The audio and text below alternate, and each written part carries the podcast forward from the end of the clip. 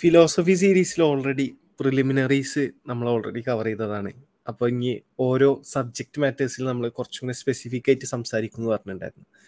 അപ്പോൾ ആദ്യം തന്നെ എപ്പിസ്റ്റമോളജി, അറിവിനെ പറ്റിയിട്ടാണ് നമ്മൾ സംസാരിക്കുന്നത്. പൊതുവെ നോളേജിനെ പറ്റി പറയുമ്പോൾ നോളേജ് ഡിഫൈൻ ചെയ്തിട്ടാണ് എപ്പിസ്റ്റമോളജി ഒക്കെ തുടങ്ങാറ്. ഇപ്രാവശ്യം നമ്മൾ അതിന് ഓപ്പോസിറ്റ് ആയിട്ട് നമ്മൾ ആദ്യം തന്നെ ഒരു എപ്പിസ്റ്റമോളജിയിലെ പ്രോബ്ലം അഡ്രസ്സ് ചെയ്തിട്ട് ഒന്നോ രണ്ടോ രണ്ട് പ്രോബ്ലം അഡ്രസ്സ് ചെയ്തിട്ട് പിന്നെ നമുക്ക് ഡെഫിനിഷനിലേക്ക് പോവാം. ഇനി ആർക്കെങ്കിലും ഡെഫിനിഷൻ ആദ്യം തന്നെ കേൾക്കാൻ താല്പര്യം ഉണ്ടെന്നുണ്ടെങ്കിൽ നമ്മൾ യൂട്യൂബിൽ ഓൾറെഡി വീഡിയോസ് ചെയ്തിട്ടുണ്ട്. എപ്പിസ്റ്റമോളജിയുടെ ഒരു രണ്ട്, എപ്പിസ്റ്റമോളജി എന്തുകൊണ്ട് നമ്മൾ വാല്യൂ ചെയ്യണം നോളേജിനെ, പിന്നെ നോളേജിൻ്റെ ഡെഫിനിഷൻ, പണ്ടത്തെ ഡെഫിനിഷൻ, അതിനുള്ള പ്രശ്നങ്ങൾ. അപ്പോൾ ഈ രണ്ട് വീഡിയോസ് കണ്ടിട്ട് വേണമെങ്കിൽ ഇത് സ്റ്റാർട്ട് ചെയ്യാം. അല്ലാന്നുണ്ടെങ്കിൽ ഡയറക്റ്റ് ഇവിടുന്ന് സ്റ്റാർട്ട് ചെയ്ത് പോവാം. നമ്മൾ എല്ലാം ഡിഫൈൻ ചെയ്ത് പ്രോപ്പർലി ബേസിൽ നിന്നാണ് തുടങ്ങണത്. അങ്ങനെ ചെയ്യല്ലേ. ഇപ്പം കഴിഞ്ഞ പ്രാവശ്യമൊക്കെ ഞാൻ ഒറ്റയ്ക്കായിരുന്നു നിങ്ങളൊപ്പം സംസാരിച്ചത്. അപ്പോൾ ഇപ്രാവശ്യം എൻ്റെ ഒപ്പം വിഗ്നു ഉണ്ട്. വിഗ്നു ജസ്റ്റ് ഒന്ന് ഹായ് പറഞ്ഞോ. ഗസ്റ്റ് ജോയിൻ ചെയ്തിട്ടുണ്ട്.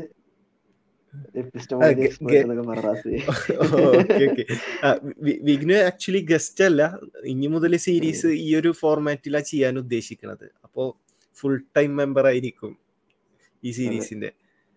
ഓക്കെ, അപ്പൊ എപ്പിസ്റ്റമോളജി കഴിഞ്ഞ് ഇനി മെറ്റാഫിസിക്സ് ഒക്കെ ഉണ്ട്. അപ്പൊ മെറ്റാഫിസിക്സിൽ ദൈവത്തിനൊക്കെ ഇട്ട് ഊക്കുള്ളതല്ലേ. അപ്പോ അപ്പൊ ബാക്ക് ടു ബേസിക്സ്, എന്താണ് സ്കെപ്റ്റിസിസം?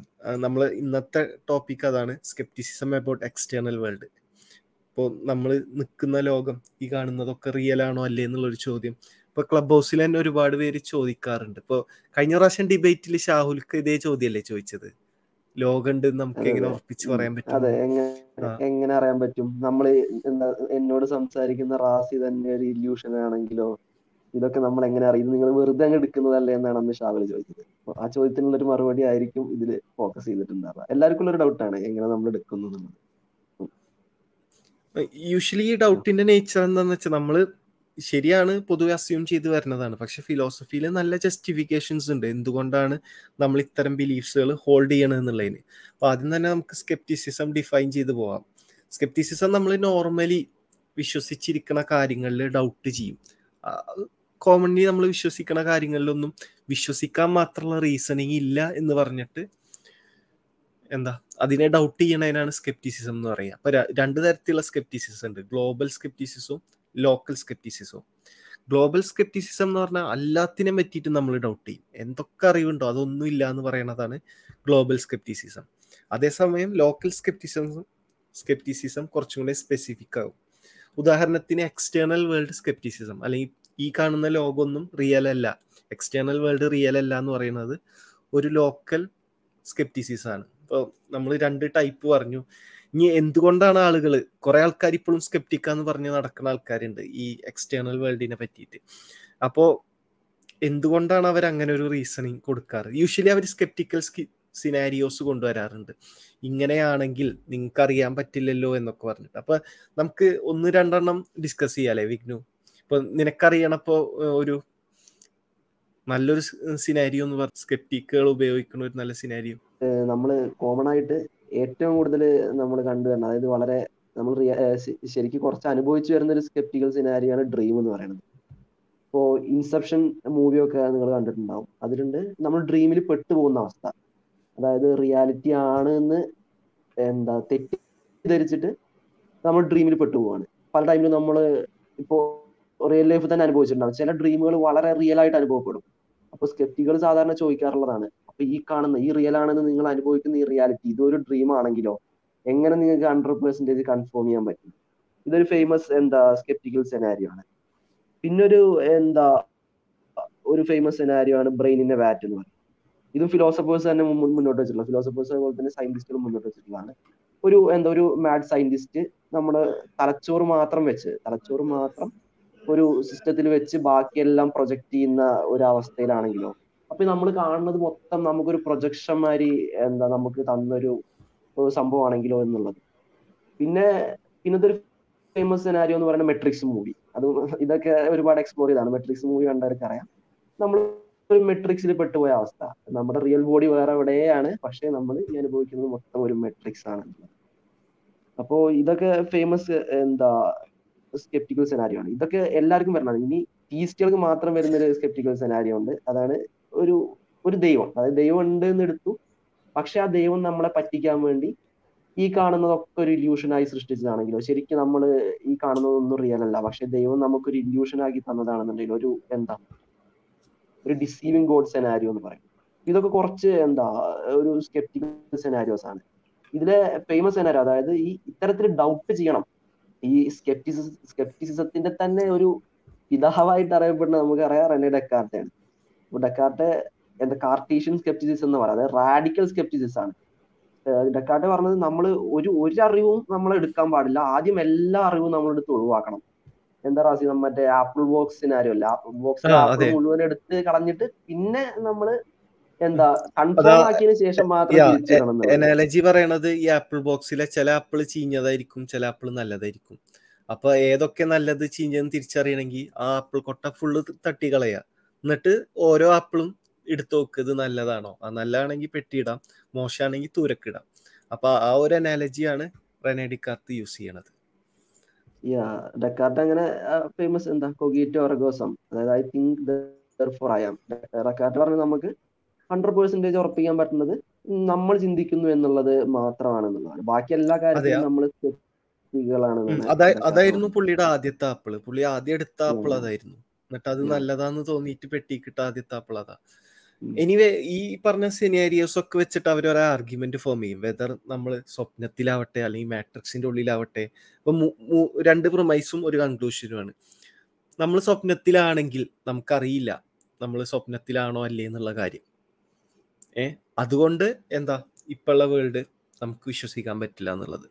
അപ്പോൾ ഫസ്റ്റത്തെ പ്രൊമൈസ് നോളേജ് ഉണ്ടാവില്ല എന്ന്. ഇപ്പോൾ എക്സ്റ്റേണൽ വേൾഡിനെ പറ്റിയിട്ട് നമുക്ക് നോളേജ് ഉണ്ടാവുക എപ്പോഴാണ് നമ്മൾ സർട്ടൻ ആണെങ്കിൽ മാത്രമാണ് നമ്മൾ സ്വപ്നം കാണുന്നില്ല അല്ലെങ്കിൽ നമ്മൾ മാട്രിക്സിലല്ല, ഇങ്ങനത്തെ കാര്യങ്ങൾ. രണ്ടാമത്തെ പ്രൊമൈസ് നമുക്കറിയാൻ പറ്റില്ല നമ്മൾ ഡ്രീം ചെയ്യണോ അല്ലെങ്കിൽ മാട്രിക്സിനകത്താണോ. അതുകൊണ്ട് കൺക്ലൂഷൻ വരേണ്ട നമുക്ക് എക്സ്റ്റേണൽ വേൾഡിനെ പറ്റിയിട്ടുള്ള നോളേജ് ഇല്ലാന്ന്. അപ്പൊ ഇങ്ങനെയാണ് ആ ആർഗ്യുമെന്റ് പോണത്, ഈ കണ്ട സിനാരി. ഇതല്ലാത്ത ഒരുപാട് സ്കെപ്റ്റിക്കൽ സിനാരിയോസ് ഉണ്ട്. നമ്മളിപ്പോ ഒരു 4 ഇവിടെ ഡിസ്കസ് ചെയ്തത്. ഇനി 2 തരത്തിലുള്ള സ്കെപ്റ്റിക്കുകളുണ്ട്, 2 തരത്തില്. ഒന്ന് സർട്ടനിറ്റി സ്കെപ്റ്റിക്കും, ഒന്ന് ജസ്റ്റിഫിക്കേഷൻ സ്കെപ്റ്റിക്കും. അപ്പൊ ഈ സർട്ടനിറ്റി സ്കെപ്റ്റിക്കുകൾ പറയുന്നത് നമ്മളൊരു കാര്യത്തിൽ സർട്ടൻ അല്ലാത്തത് കൊണ്ട് നമ്മളത് വിശ്വസിക്കണില്ല, എന്തെങ്കിലും ഒരു തരം പോസിബിലിറ്റി ഉണ്ടെന്നുണ്ടെങ്കിൽ നമ്മൾ എഗ്നോസ്റ്റ് ആവണം. ഇപ്പോൾ പണ്ട് ഞാൻ എഗ്നോസ്റ്റിക് ആയത് ഈ ഒരു തെറ്റിദ്ധാരണ മൂലമാണ്. ഇപ്പോൾ ഞാൻ വിചാരിച്ചു ഏത്തിസ്റ്റ് ആവണം എന്നുണ്ടെങ്കിൽ 100% ദൈവമില്ലാന്ന് തെളിയിക്കപ്പെടണം. അപ്പോൾ ആ 100% ഉണ്ടെങ്കിൽ മാത്രം ബിലീഫുകൾ ഹോൾഡ് ചെയ്യാൻ പറ്റുള്ളൂ, അപ്പോൾ മാത്രം നമുക്ക് നോളേജ് ഉണ്ടാവാൻ പറ്റുള്ളൂ എന്നുള്ളൊരു തെറ്റിദ്ധാരണ ഉള്ള ആളുകളാണ് ഇത്തരം സർട്ടനിറ്റി സ്കെപ്റ്റിക് ആയിട്ട് മുന്നോട്ട് പോകും. മറ്റേ ജസ്റ്റിഫിക്കേഷൻ സ്കെപ്റ്റിക് കുറച്ചുകൂടെ ഇൻട്രസ്റ്റിംഗ് ആണ്, കാരണം അവർ പറയുന്നത് നമുക്ക് പ്രോപ്പർ ജസ്റ്റിഫിക്കേഷൻ ഇല്ല അല്ലെങ്കിൽ പ്രോബബിലിറ്റി കാണിക്കാൻ പറ്റില്ല. എക്സ്റ്റേണൽ വേൾഡിനാണ് കൂടുതൽ പ്രോബബിലിറ്റി ഉള്ളത്, നമുക്ക് കാണിക്കാൻ പറ്റണില്ല എന്നാണ് ജസ്റ്റിഫിക്കേഷൻ സ്കെപ്റ്റിക്കുകൾ ആർഗ്യൂ ചെയ്യണത്. അഗ്നോസ്റ്റിക് എത്തിസം എന്നൊക്കെ പറഞ്ഞു നടന്നിരുന്നു നമ്മളല്ലേ പണ്ട്. നമ്മളെല്ലാം അഗ്നോസ്റ്റികളാണ്, നോളേജ് ദൈവം ഉണ്ടോ ഇല്ല എന്നുള്ള കാര്യത്തിൽ നമ്മൾ അറിയില്ല എന്ന് പറയണം. ദൈവം ഇല്ല എന്ന് നമുക്ക് 100% അറിയാൻ പറ്റില്ല, അതുകൊണ്ട് എന്ന് പറഞ്ഞ് നമ്മൾ നടന്നിരുന്നു. പക്ഷെ അത് ഇപ്പോഴും പറഞ്ഞു നടക്കുന്ന ആളുകളുണ്ട് കേട്ടോ. അപ്പൊ അവർക്കൊക്കെ നമ്മളെ റിഡക്റ്റീവ് ചാനൽ കണ്ടു കഴിഞ്ഞാൽ ആ ഒരു തെറ്റിദ്ധാരണ ഒക്കെ മനസ്സിലാവും, എന്തുകൊണ്ട് നമ്മൾ ഒരുപാട് ബിലീഫുകൾ ഹോൾഡ് ചെയ്യണത് നമ്മൾ 100% ആയിട്ടൊന്നല്ല. അപ്പൊ അതിലൊരു ഉദാഹരണമാണ് ഈ പറഞ്ഞ എക്സ്റ്റേണൽ വേൾഡ് എന്നുള്ളത്. ഇനി നമുക്ക് ഓരോ റെസ്പോൺസുകൾ നോക്കാം. ഇപ്പൊ ഓരോ റെസ്പോൺസിൽ പോയതിനു ശേഷം ഇപ്പൊ നമുക്ക് രണ്ടുപേർക്കും ഒരു ചെറിയ ഫീഡ്ബാക്ക് പോലെ പോവുക, അത് എഫക്റ്റീവ് ആണോ അല്ലേ എന്നുള്ളത്, അതല്ലേ നല്ലത്. അപ്പോ ആർഗ്യുമെന്റിനെ നേരിട്ട് അഡ്രസ് ചെയ്യണ പകരം സിമാൻറ്റിക് ആയിട്ട് അഡ്രസ് ചെയ്യണ 2 റെസ്പോൺസുകൾ ഉണ്ട് എന്ന് വെച്ച് കഴിഞ്ഞാൽ, ഫസ്റ്റത്തെ റെലവൻറ്റ് ഓൾട്ടർനേറ്റീവ്സ് എന്ന് പറഞ്ഞിട്ടൊരു തിയറി, ആർഎ തിയറി. അപ്പോൾ ആർഎക്കാർ പറയണത് എന്താന്ന് വെച്ച് കഴിഞ്ഞിട്ടുണ്ടെങ്കിൽ ഈ സ്കെപ്റ്റിക്കുകൾ നോളേജ് അല്ലെങ്കിൽ നോ ചെയ്യുക എന്നുള്ള വാക്ക് അവർ ഭയങ്കരമായിട്ട് മിസ്അണ്ടർസ്റ്റാൻഡ് ചെയ്തേക്കാണ്. ഇപ്പോൾ ഇപ്പോൾ ഒരു അനാലജി പറയണം. ഇപ്പോൾ വിഗ്നുവിനോട് ഞാൻ ചോദിക്കുക വെയർഹൗസിൽ എംപ്റ്റി ആണോ, വെയർഹൗസ് എംപ്റ്റി ആണോ എന്ന് ചോദിച്ചു കഴിഞ്ഞാൽ ഞാൻ ഉദ്ദേശിക്കണ അവിടെ പെട്ടികളുണ്ടോ അല്ലെങ്കിൽ അവിടെ ഇമ്പോർട്ടൻ്റ് ആയിട്ട് എന്തെങ്കിലും സാധനങ്ങൾ ഉണ്ടോന്നാ. അല്ലാണ്ട് അതൊരു ഹാർഡ് വാക്കമാണെന്ന് ഞാൻ ഒരിക്കലും ഉദ്ദേശിക്കില്ല. അപ്പൊ വിഘ്നു വന്നിട്ട് അത് എംപ്റ്റി ആണെന്ന് പറഞ്ഞാൽ അതിനുള്ളിൽ ഗുഡ്സ് ഇല്ലാന്ന് അർത്ഥം വെക്കണുള്ളൂ, അല്ലാണ്ട് കരട് പൊടി ഇത്തരം സാധനങ്ങളൊന്നും ഇല്ലാണ്ട് ഹാർഡ് വാക്കമായി എന്നൊരിക്കലും നമ്മൾ പറയില്ലല്ലോ. അപ്പോൾ റെലവൻ്റ് ആയിട്ടുള്ള സാധനങ്ങൾ മാത്രം നമ്മൾ എന്ത് ചെയ്താൽ മതി, മാറ്റി വെച്ചാൽ മതി. അപ്പോൾ സ്കെപ്റ്റിക്കൽ സിനാരിയോസ് ഒന്നും റെലവൻ്റ് ആയ സാധനങ്ങളല്ല. അപ്പോൾ എന്ത് തരം സാധനങ്ങളാണ് റെലവൻ്റ്? നമ്മളെ റിയൽ വേൾഡിൽ അല്ലെങ്കിൽ ഇപ്പം നമ്മൾ എക്സ്പീരിയൻസ് ചെയ്യുന്ന വേൾഡുമായിട്ട് എന്തെങ്കിലും തരത്തിലുള്ള ബന്ധമോ അങ്ങനെയുള്ള സാധനങ്ങളാണ് നമ്മൾ റെലവൻ്റ് ആയിട്ട് കണക്ക് കൂട്ടുക. അപ്പോൾ ആ ഒരു ആർഗ്യുമെന്റ് ആക്ച്വലി എന്താ ഇതിനെ ഇതാക്കല്ല കേട്ടോ, ആർഗ്യുമെന്റിനെ ഡിഫീറ്റ് ചെയ്യല്ല, സ്കെപ്റ്റിക്കൽ ആർഗ്യുമെന്റിനെ ഡിഫീറ്റ് ചെയ്യുന്നല്ല, കൗണ്ടർ അല്ല. ജസ്റ്റ് ആ ഒരു നോളേജ് എന്നുള്ള വാക്കിൽ രണ്ടുപേർക്കും വേറെ വേറെ ഡെഫിനിഷനാണ് എന്നുള്ള രീതിയിൽ ഇതിനിപ്പോ വേറൊരു നമുക്ക് ഈ എക്സാമ്പിളിന് പകരം ഒരു തേർഡ് പേഴ്സൺ വ്യൂവിലുള്ള വേറൊരു എക്സാമ്പിൾ പറയാം. ഇപ്പോൾ പട്ടണപ്രവേശനം സിനിമയിലാണോ bird I am a bird watcher ഉള്ളത്? അപ്പോ പുള്ളിക്കാരൻ ഓരോ പുള്ളിക്കാരന്റെ എന്താ ഭാര്യനെയും കുട്ടികളൊക്കെ ഉപേക്ഷിച്ചിട്ടാണ് പുള്ളി പക്ഷി ഗവേഷണത്തിന് വരുന്നത്. അപ്പോ ഒരു പ്രത്യേക തരം പക്ഷി എന്താ ഗോൾഫിഞ്ച് പക്ഷിനെ കണ്ടുപിടിക്കാൻ വേണ്ടിയിട്ടാണ് പുള്ളി എന്താ നടക്കണത്. അപ്പൊ ഈ പക്ഷി വളരെ റെയറാണ്, എന്താ കേരളത്തിലുള്ള ഒരു പക്ഷിയാണ്. അപ്പൊ പുള്ളിക്കാരൻ ചിലപ്പോ ഒരു പക്ഷിനെ കണ്ടിട്ട് ഓക്കെ ഇത് ഗോൾഫിഞ്ച് പക്ഷി ആയിരിക്കും എന്ന് പറഞ്ഞു. ചിലപ്പോൾ ഒരു പക്ഷി അത് പാരറ്റാവാം, പാരറ്റാവാനുള്ള ഒരു പ്രോബബിലിറ്റി ഉണ്ട്. അല്ലെങ്കിൽ വേറെ ഏതെങ്കിലും ഒരു പക്ഷികളാവാം അതേ സാമ്യമുള്ള. അപ്പം ഇയാൾക്ക് ഉറപ്പിക്കാൻ പറ്റില്ല എന്ത് അത് ഗോൾഫിഞ്ച് പക്ഷിയാണെന്നുള്ളത് ഉറപ്പിക്കാൻ പറ്റില്ല. പക്ഷേ ഇയാൾ റീസൺ ചെയ്യേ ഇതേപോലത്തെ ഉള്ള ഒരു പക്ഷി ഉണ്ട്, പക്ഷെ ആ പക്ഷി ഓൾറെഡി എക്സ്റ്റിൻഡ് ആയി കഴിഞ്ഞു എന്നുണ്ടെങ്കിൽ ഇയാൾക്ക് ഏകദേശം ഉറപ്പിച്ചൂടെ എന്ത് ഈ കണ്ട പക്ഷി ഗോൾഫിഞ്ചാണെന്ന്? അപ്പോ ആ ഒരു റീസൺ തന്നെയാണ് നമ്മൾ അപ്ലൈ ചെയ്യേണ്ടത്. നമ്മള് എന്താ ഒരു കാര്യത്തിനെ നോക്കുക, എന്നിട്ട് ആ എക്സ്റ്റിൻഡ് ആയ പക്ഷി റെലവൻ്റ് ആണ്, റെലവൻ്റ് ആയ ഓൾട്ടർനേറ്റീവ് മാത്രം നോക്കിയാൽ മതി. അപ്പൊ ഈ ഒരു സിറ്റുവേഷനിൽ ഇയാൾ കണ്ടത് ഗോൾഫിഞ്ചിനെയാണെന്ന് തന്നെ ഇയാൾക്ക് ഉറപ്പിക്കാൻ പറ്റും. അപ്പൊ ആ ഒരു അനാലജി ക്ലിയർ അല്ലേ വിഘ്നു? എന്തെങ്കിലും ആഡ് ചെയ്യാണ്ടോ അതില്? ഇല്ല ഇല്ല, ഓക്കെ.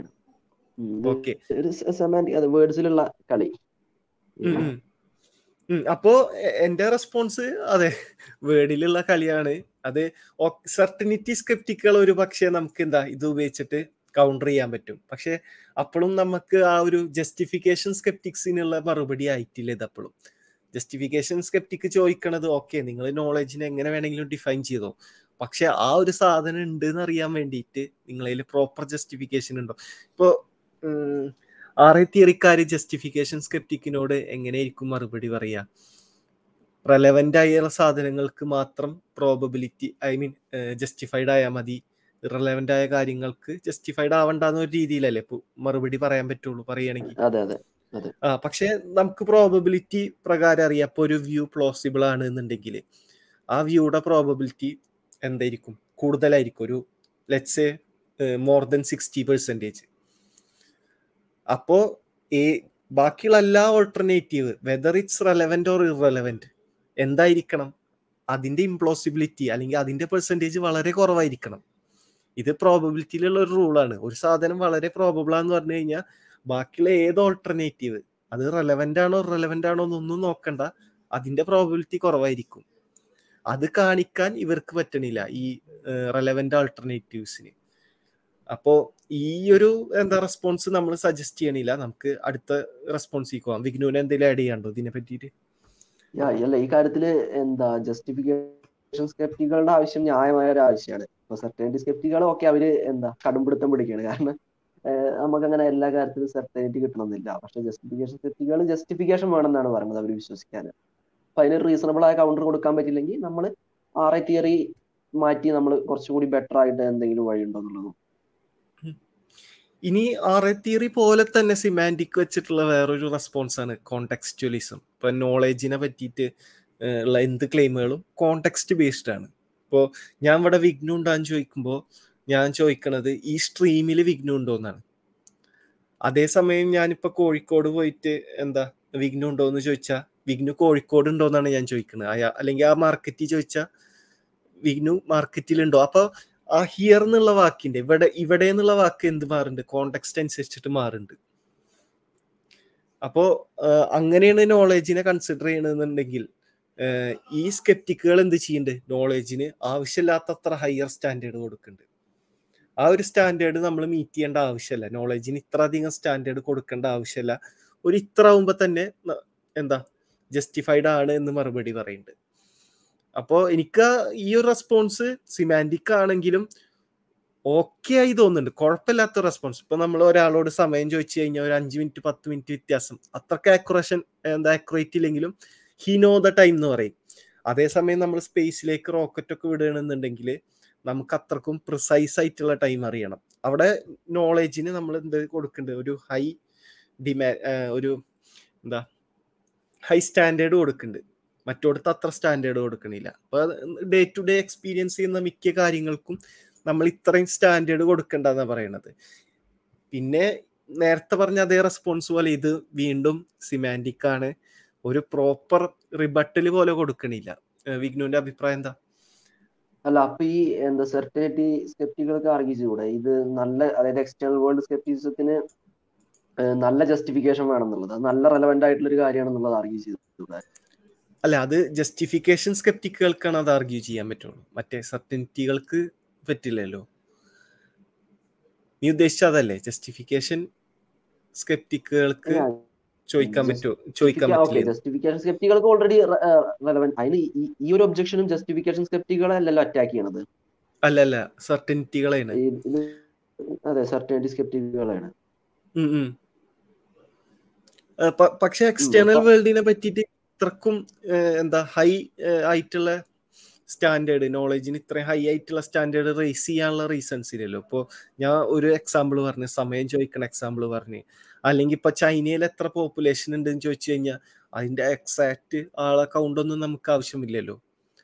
ഇപ്പോൾ I know the population of China എന്ന് പറയുമ്പോൾ അതിനർത്ഥം എനിക്ക് ഒരാളെ പോലും വിടാണ്ട് അറിയാമെന്നല്ലല്ലോ അതിൻ്റെ അർത്ഥം വരുന്നത്. അപ്പൊ ഇത് more argument for justification scepticism. Certainty സ്കെപ്റ്റിസിസത്തിൽ നിന്ന് നിങ്ങൾ മാറി ജസ്റ്റിഫിക്കേഷൻ സ്കെപ്റ്റിക്കുകൾ ആവണം എന്നുള്ളതാണ് ഈ ഒരു ഇതെന്ന് ഞാൻ മനസ്സിലാക്കിയത്. യാ, അപ്പോ സർട്ടനിറ്റി സ്കെപ്റ്റിക്കുകളെയാണ് ഇതും പ്രോപ്പർലി അഡ്രസ് ചെയ്യണുള്ളൂ, ജസ്റ്റിഫിക്കേഷൻ സ്കെപ്റ്റിക്കുകളെ അഡ്രസ് ചെയ്യണില്ല. ഇനി ഒരു റെസ്പോൺസ് ഉള്ളത്, ഇത് മിക്കവാറും ആൾക്കാർ കേട്ട ഒരു റെസ്പോൺസ് ആയിരിക്കും, സിമാൻറ്റിക് എക്സ്റ്റേണലിസം. പേര് കേട്ടിട്ടുണ്ടാവില്ല, പക്ഷെ അവരെ വാദം ഇതാണ്, ഇത്തരം സ്കെപ്റ്റിക്കൽ ഹൈപ്പോത്തിസിസുകളൊക്കെ സെൽഫ് റിഫ്യൂട്ടിങ് ആണ് എന്നുള്ളത്. അപ്പോൾ അത് എന്തുകൊണ്ടാണെന്ന് ഞാൻ പറയണതിന് മുമ്പ് കുറച്ച് പ്രിലിമിനറി കവർ ചെയ്യണം. ഇപ്പോൾ ഫിലോസഫേഴ്സ് നമ്മളൊരു കാര്യത്തിനെ പറ്റി ചിന്തിക്കുമ്പോൾ ഈ ഒരു പ്രോപ്പർട്ടിക്ക് ഇൻറ്റൻഷനാലിറ്റി എന്ന് പറയുക. ഇപ്പോൾ ഇംഗ്ലീഷ് വാക്കുകളിൽ നമ്മൾ വേർഡ്സ്, പിക്ചേഴ്സ്, ഐഡിയാസ് എന്നൊക്കെ പറയില്ലേ, ഇതൊക്കെ വേറൊരു സാധനത്തിനെ റെഫർ ചെയ്യണ സാധനം. ഇപ്പോൾ ഒരു പിക്ചർ ഓഫ് റാസി എന്ന് പറഞ്ഞാൽ ഒരു സാധനത്തിനെ റെഫർ ചെയ്യുന്നുണ്ട്, അല്ലെങ്കിൽ I have an idea of something എന്ന് പറയുമ്പോൾ ആ സംതിങ്ങിനെ റെഫർ ചെയ്യുന്നുണ്ട്. മനസ്സിലായ? അപ്പോൾ റെഫറൻഷ്യൽ ആയിട്ടുള്ള അല്ലാത്തൊരു തോട്ടും ഉണ്ടാവില്ല. അപ്പോൾ ഈ സംഭവം ഇവർ കൊണ്ടുവരുന്നത് എന്തിനാന്ന് വെച്ച് കഴിഞ്ഞിട്ടുണ്ടെങ്കിൽ, ഇപ്പൊ ഉദാഹരണത്തിന് നമ്മളെ brain in the vat scenario എടുക്കാം, BIV എടുക്കാം.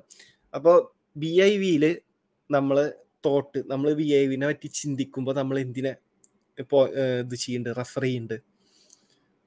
അങ്ങനെ ഒരു ബ്രെയിൻ ഉണ്ട്, അങ്ങനെ ഒരു വാറ്റ് ഉണ്ട് എന്ന് പറഞ്ഞിട്ട് അതിനെ റെഫർ ചെയ്യുന്നുണ്ട്. ഇനി ഇനി ഞാൻ ആ കൗണ്ടറിക്ക് വരുന്നേക്കാൾ മുമ്പ് വേറൊരു തോട്ട് എക്സ്പെരിമെന്റ് കൂടെ പറയാം, അപ്പോൾ കുറച്ചും കൂടെ ആൾക്കാർക്ക് ക്ലിയർ ആവും. ഇപ്പോൾ ഒരു ട്വിൻ എർത്ത് ഉണ്ട് എന്ന് വിചാരിക്കുക, ഇവിടുത്തെ എർത്ത് പോലെ തന്നെ പാരലൽ ആയിട്ടുള്ള ഒരു സംഭവം. അവിടെ എല്ലാം ഒരേപോലെയാണ്, ഒരു കാര്യം ഒഴിച്ച്, എന്ത്? വെള്ളം.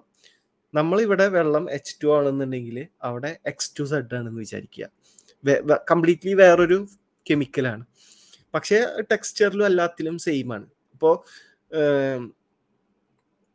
ഈ കാലഘട്ടം, ഞാൻ പറയുന്ന കാലഘട്ടം, വെള്ളത്തിൻ്റെ കെമിക്കൽ ഫോർമുല എന്താണെന്ന് കണ്ടുപിടിക്കണേക്കാൾ മുമ്പ്, ഇപ്പോൾ ന്യൂട്ടൻ്റെ കാലത്തൊന്നും വെള്ളം H2O എന്ന് അവർക്ക് അറിഞ്ഞിരുന്നില്ല. അപ്പം ന്യൂട്ടനെ തന്നെ നമുക്ക് എടുക്കാം. ന്യൂട്ടന് 2 ന്യൂട്ടൻ ഉണ്ട്, ഒന്ന് ഈ വേൾഡിലെയും H2O വാട്ടറുള്ള വേൾഡിലെയും, ഒന്ന് X2Z വാട്ടറുള്ള വേൾഡിലെയും. അപ്പോൾ 2 ന്യൂട്ടൻ ഉണ്ട്. അപ്പോൾ ഈ ലോകത്തുള്ള ന്യൂട്ടന് ഞാൻ വെള്ളം വേണമെന്ന് പുള്ളി ചോദിച്ചപ്പോൾ ഞാൻ x to z കൊടുത്തു കഴിഞ്ഞാൽ അതൊരു തരത്തിന് പുള്ളിനെ ട്രിക്ക് ചെയ്യല്ലേ. കാരണം പുള്ളി റെഫർ ചെയ്യണത് എന്തിനാ? പുള്ളി വെള്ളം കൊണ്ട് റെഫർ ചെയ്യണത് ഈ H2O-നെയാണ്.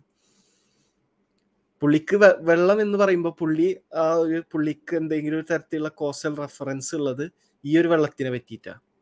മനസ്സിലായില്ലേ? അപ്പൊ ഈ അനാലജി കൊണ്ട് വന്നത് എന്തിനാന്ന് വെച്ചാൽ കോസൽ തിയറി ഓഫ് റെഫറൻസ് എന്ന് പറഞ്ഞിട്ട് ഒരു തിയറി മനസ്സിലാക്കാൻ വേണ്ടിയിട്ട്. അപ്പൊ നമുക്കൊരു കാര്യം അറിയാന്ന് പറയുമ്പോൾ അതിനെ എന്താ ഏതെങ്കിലും ഒരു കോസൽ കണക്ഷൻ വെച്ചിട്ട് റെഫർ ചെയ്യാൻ പറ്റണം.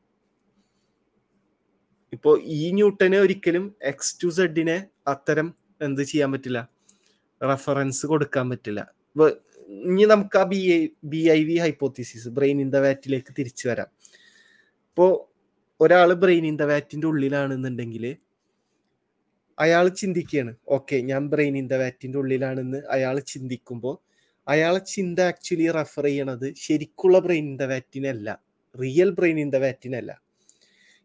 ഇതിപ്പോൾ എങ്ങനെ മനസ്സിലാക്കാം? കുറച്ചും കൂടി എളുപ്പത്തിന് മാട്രിക്സ് എടുക്കാം. ബ്രെയിൻ ഇൻ ദ വാറ്റിനേക്കാളും എനിക്ക് പറയാൻ എളുപ്പം മാട്രിക്സ് ആണ്.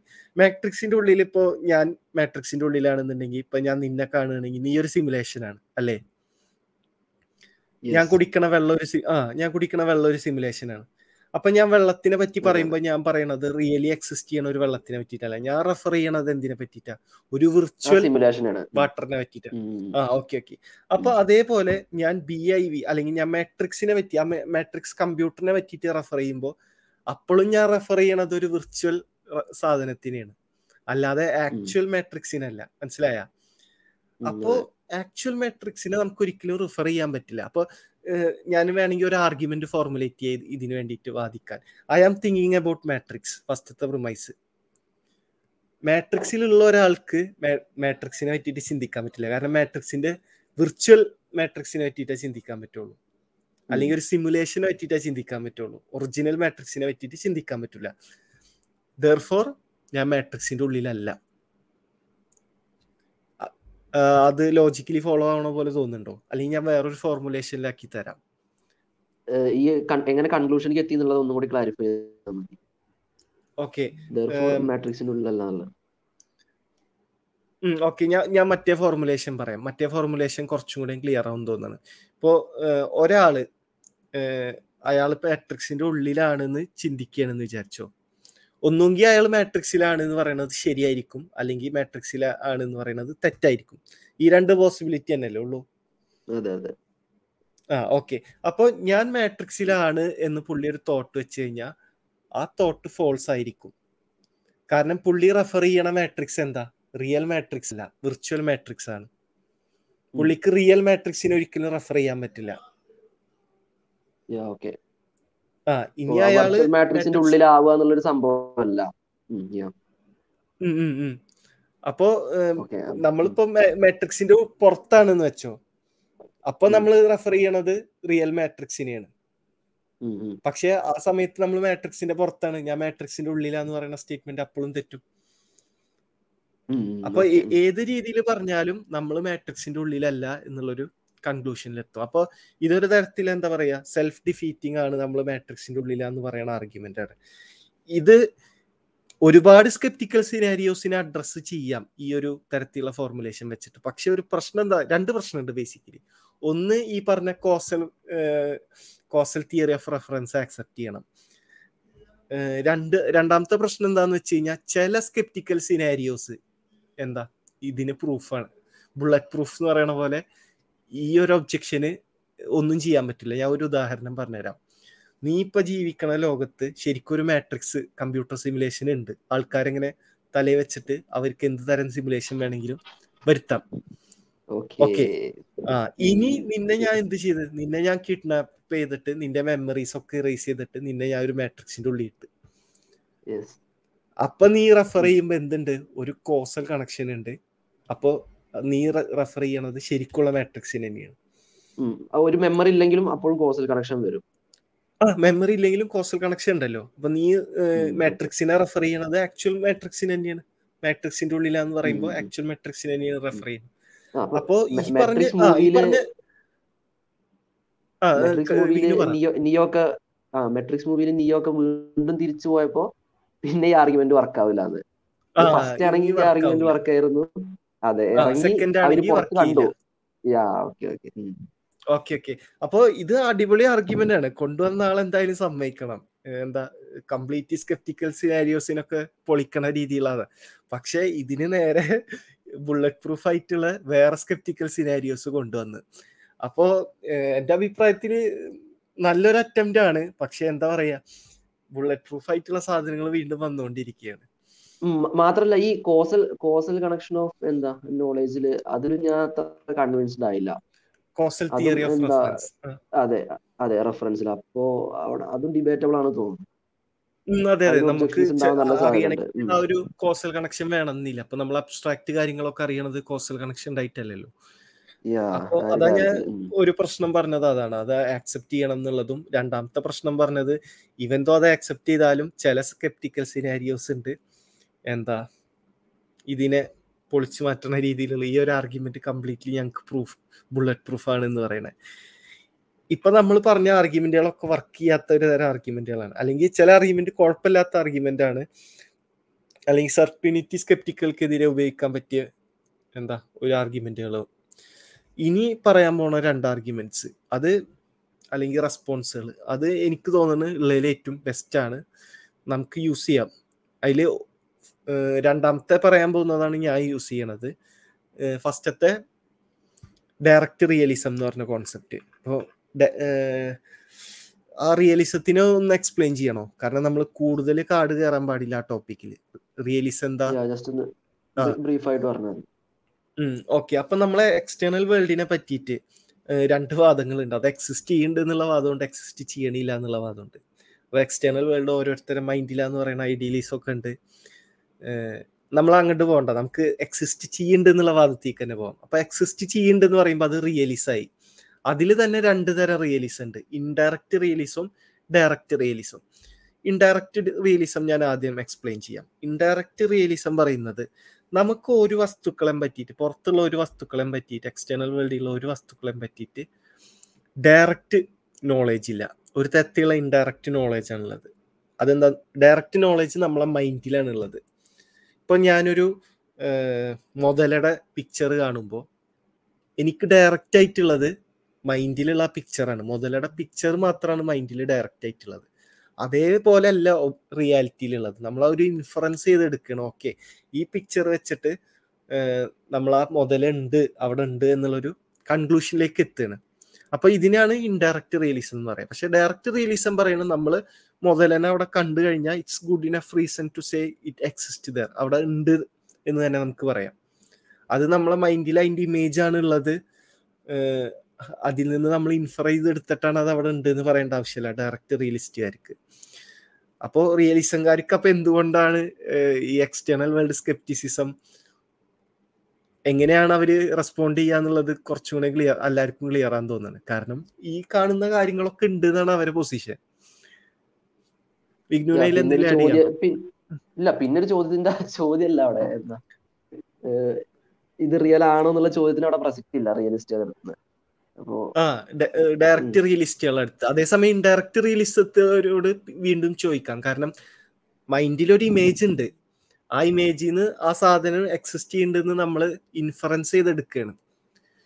പിന്നെ ഞാനൊരു ഇൻഡയറക്റ്റ് റിയലിസ്റ്റ് ആണെങ്കിലും പണ്ട് ഞാൻ ഡയറക്റ്റ് റിയലിസത്തിനെ എതിർത്തിരുന്ന കുറച്ച് കാര്യങ്ങൾ പറഞ്ഞിട്ടായിരുന്നു.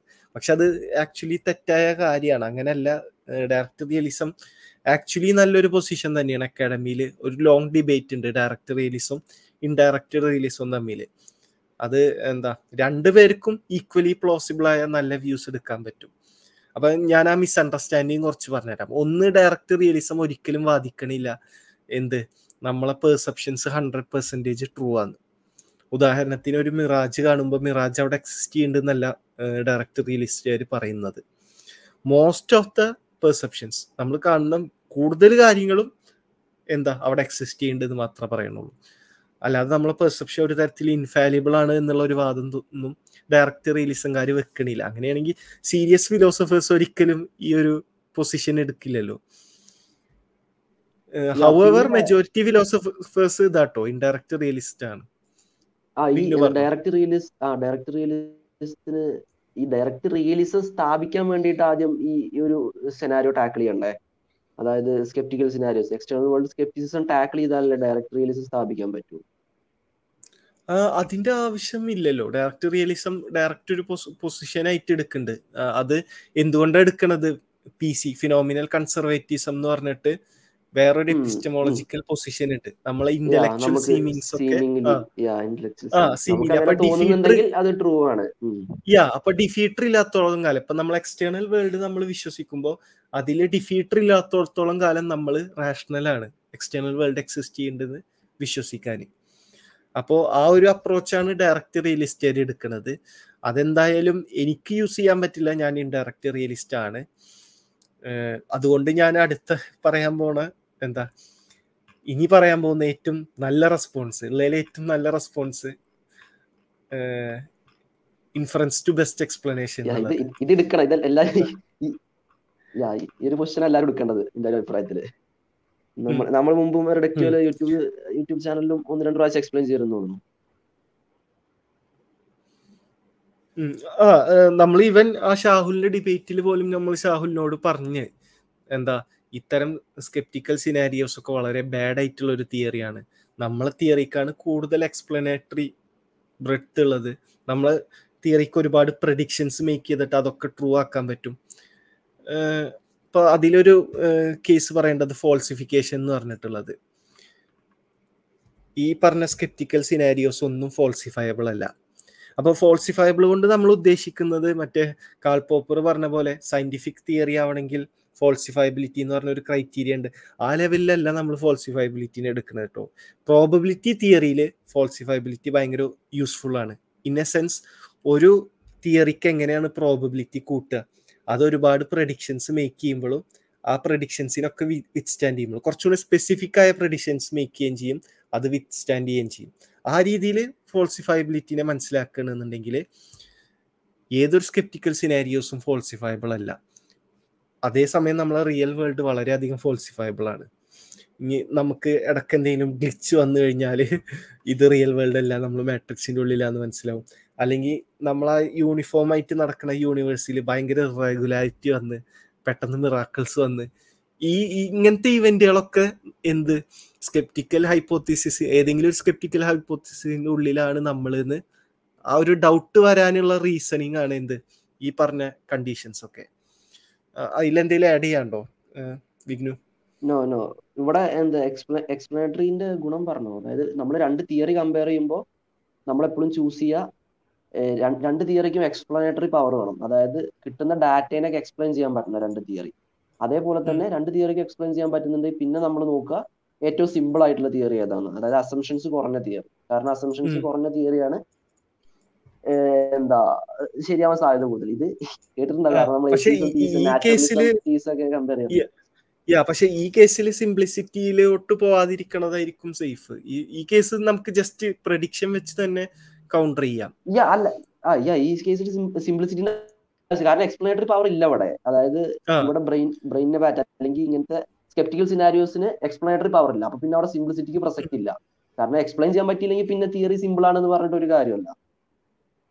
അത് എന്താ മെയിൻ പ്രോബ്ലം എന്താന്ന് വെച്ച് കഴിഞ്ഞിട്ടുണ്ടെങ്കിൽ, ഇപ്പൊ ഒരു സ്കെപ്റ്റിക്കൽ ഹൈപ്പോത്തീസിൽ എടുത്തു കഴിഞ്ഞാൽ എന്തും എക്സ്പെക്റ്റഡ് ആണ്.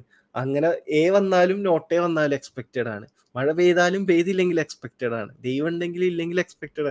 അങ്ങനെ എന്തൊക്കെ ഈ ലോകത്ത് എന്തൊക്കെ ദുരന്തങ്ങൾ ഉണ്ടെങ്കിലും അല്ലെങ്കിൽ ഈ ലോകം ഫുള്ള് ഗ്ലിച്ചാണ്, ഗ്രാഫിക്സ് കുറവാണ് എന്നൊക്കെ ഉണ്ടെങ്കിലും ഈ ഇത് വെച്ച് ജസ്റ്റിഫൈ ചെയ്യാൻ പറ്റും. ഞങ്ങളെ തിയറിയിൽ എക്സ്പെക്റ്റഡ് ആണ്.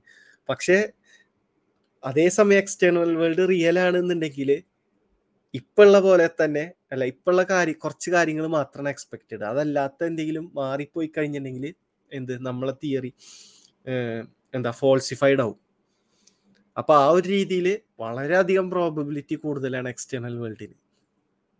അപ്പൊ ഈ ഒരു രീതിയിൽ നമുക്ക് രണ്ടുപേരും കൗണ്ടർ ചെയ്യാം. ജസ്റ്റിഫിക്കേഷൻ സ്കെപ്റ്റിക്കുകളെയും സർട്ടനിറ്റി സ്കെപ്റ്റിക്കുകളെയും കൗണ്ടർ ചെയ്യാൻ പറ്റും. സിമ്പിളാണ് ഇത്. ബാക്കിയുള്ള ഒബ്ജെക്ഷൻസ് കമ്പയർ നോക്കുമ്പോൾ ഇത് മനസ്സിലാക്കാനും സിമ്പിളാണ്. ഇതെല്ലാവർക്കും ഈസി ആയിട്ട് സബ്സ്ക്രൈബ് ചെയ്യും ചെയ്യാം. കാരണം നമുക്ക് എടുക്കാം. നമുക്ക് എക്സ്റ്റേണൽ വേൾഡിൽ ഡൗട്ട് ചെയ്യേണ്ട ഒരു ആവശ്യമല്ല. നമുക്ക് മോർ ദാൻ ഇനഫ് റീസൺസ് ഉണ്ട് എക്സ്റ്റേണൽ വേൾഡ്, നമ്മൾ കാണുന്ന വേൾഡ് റിയൽ ആണെന്ന് വിശ്വസിക്കാം. സോ ആ കാര്യത്തിൽ ആരും സ്കെപ്റ്റിക് ആയിരിക്കേണ്ട ഒരു ആവശ്യമില്ല. അതാണ് ഇന്നത്തെ ഒരു പോഡ്കാസ്റ്റിന്റെ രത്ന ചുരുക്കം. അപ്പോൾ കൺക്ലൂഷൻ ഓൾറെഡി വിഗ്നു മേക്ക് ചെയ്ത് കഴിഞ്ഞു. ഇനി നമുക്ക് എക്സ്ട്രാ ആഡ് ചെയ്യാനൊന്നുമില്ല. അടുത്ത പോഡ്കാസ്റ്റിൽ നമ്മൾ ഗ്ലോബൽ സ്കെപ്റ്റിസിസം എന്ന് വെച്ചാൽ എല്ലാത്തിനെയും പറ്റിയിട്ട് സ്കെപ്റ്റിക് ആവണതിനെ പറ്റി എന്താ ഒരു പൊസിഷൻ ഉണ്ടല്ലോ, അതാണ് നമ്മൾ അഡ്രസ്സ് ചെയ്യാൻ പോണത്. ഇവിടെ നമ്മൾ എക്സ്റ്റേണൽ വേൾഡ് മാത്രം അഡ്രസ്സ് ചെയ്തോളൂ.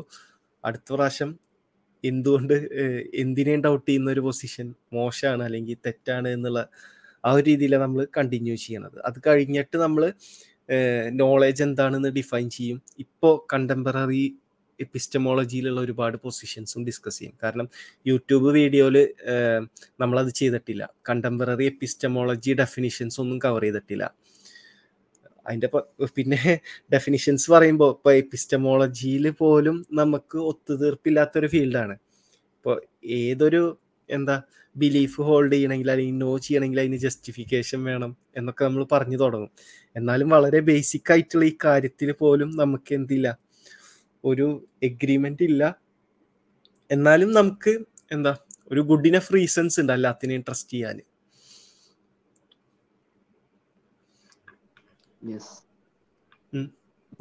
അപ്പൊ നമുക്ക് എന്ത് ചെയ്യാം? ഇപ്പൊ ഇന്നത്തെ ഓക്കെ ഗുഡ് ബൈ.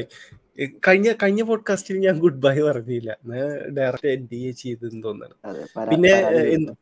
പിന്നെ എന്തുകൊണ്ടാ പോഡ്കാസ്റ്റുകൾ ഇത്രയും ലേറ്റ് ആയത്? നമ്മള് ട്രിപ്പിനൊക്കെ പോയിണ്ടായിരുന്നു. ഞാൻ ഇപ്പൊ നാട്ടിലേക്ക് വന്ന് കുറച്ച് നാൾ ഇവരൊപ്പം ട്രിപ്പിനൊക്കെ പോയിണ്ടായിരുന്നു. അങ്ങനെ ഒരാഴ്ച പോയി. അത് കഴിഞ്ഞിട്ട് എനിക്ക് തിരിച്ചെത്തിയതിന് ശേഷം ഭയങ്കര തൊണ്ടവേദനയൊക്കെ ആയിരുന്നു. അപ്പോൾ റെക്കോർഡ് ചെയ്യാൻ പറ്റിയില്ല. ഇനി നമ്മൾ കൺസിസ്റ്റന്റ് ആയിട്ട് ചെയ്യാനാണ് ഉദ്ദേശം. എങ്ങനെയാണ് വിഗ്നു? യെസ്, നമുക്ക് ചെയ്യാം. വലിയൊരു ബുദ്ധിമുട്ടില്ലാത്ത കാര്യമാണ് പോഡ്കാസ്റ്റ് ആകുമ്പോൾ. ക്യാമറ മാറ്റിയിരിക്കണ്ട, കുറച്ചുകൂടി എന്താ കംഫർട്ടബിൾ ആണ്, നമുക്ക് കാഷ്വൽ ആയിട്ട് ചെയ്യാൻ പറ്റും. ഓക്കെ, അങ്ങനെയാണെങ്കിൽ നമുക്ക് നിർത്താം. ശരി.